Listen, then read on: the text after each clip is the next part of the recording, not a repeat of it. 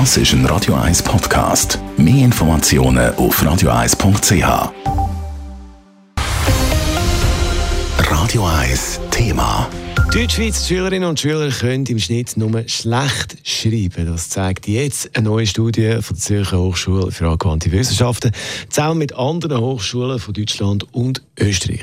Warum es so schlecht um die Schreibfähigkeit der Schülerinnen und Schüler steht und was das für Auswirkungen hat, im Beitrag von Elena Wagen.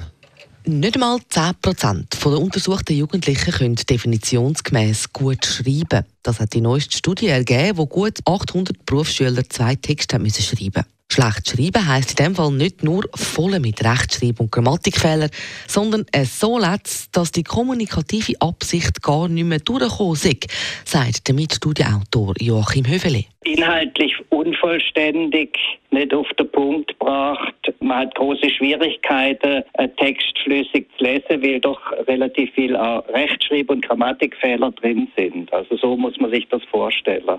Ursachen zu nennen für diese massiven Schreibschwächen ist schwierig, sagt der Studieautor weiter. Fest stehe einfach, dass die Routine fehle. Das grösste Problem ist Zeitfaktor, wo sie Gelegenheit haben, äh, die Schreibkompetenzen ganz allgemein zu fördern, ist relativ gering. Und dann die nächste Herausforderung ist die große Heterogenität der Lernenden. Also sie haben ganz Schwache in der Klasse bis hin auch zu Stärkeren. Und das ist ganz schwierig, alle gleichmäßig dann zu fördern. Und die Schreibschwäche hat gravierende Folgen nicht nur im Alltag, als vielmehr in der weiteren Karriere der Jungen, sagt Joachim Höfele weiter.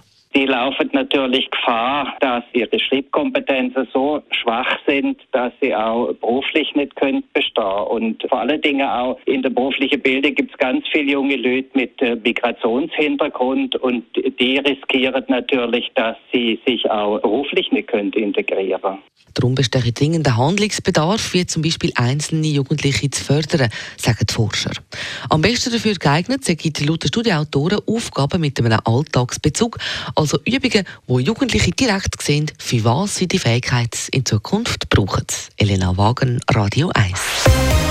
Radio 1 Thema. Jederzeit zum Nachlesen als Podcast auf radio1.ch.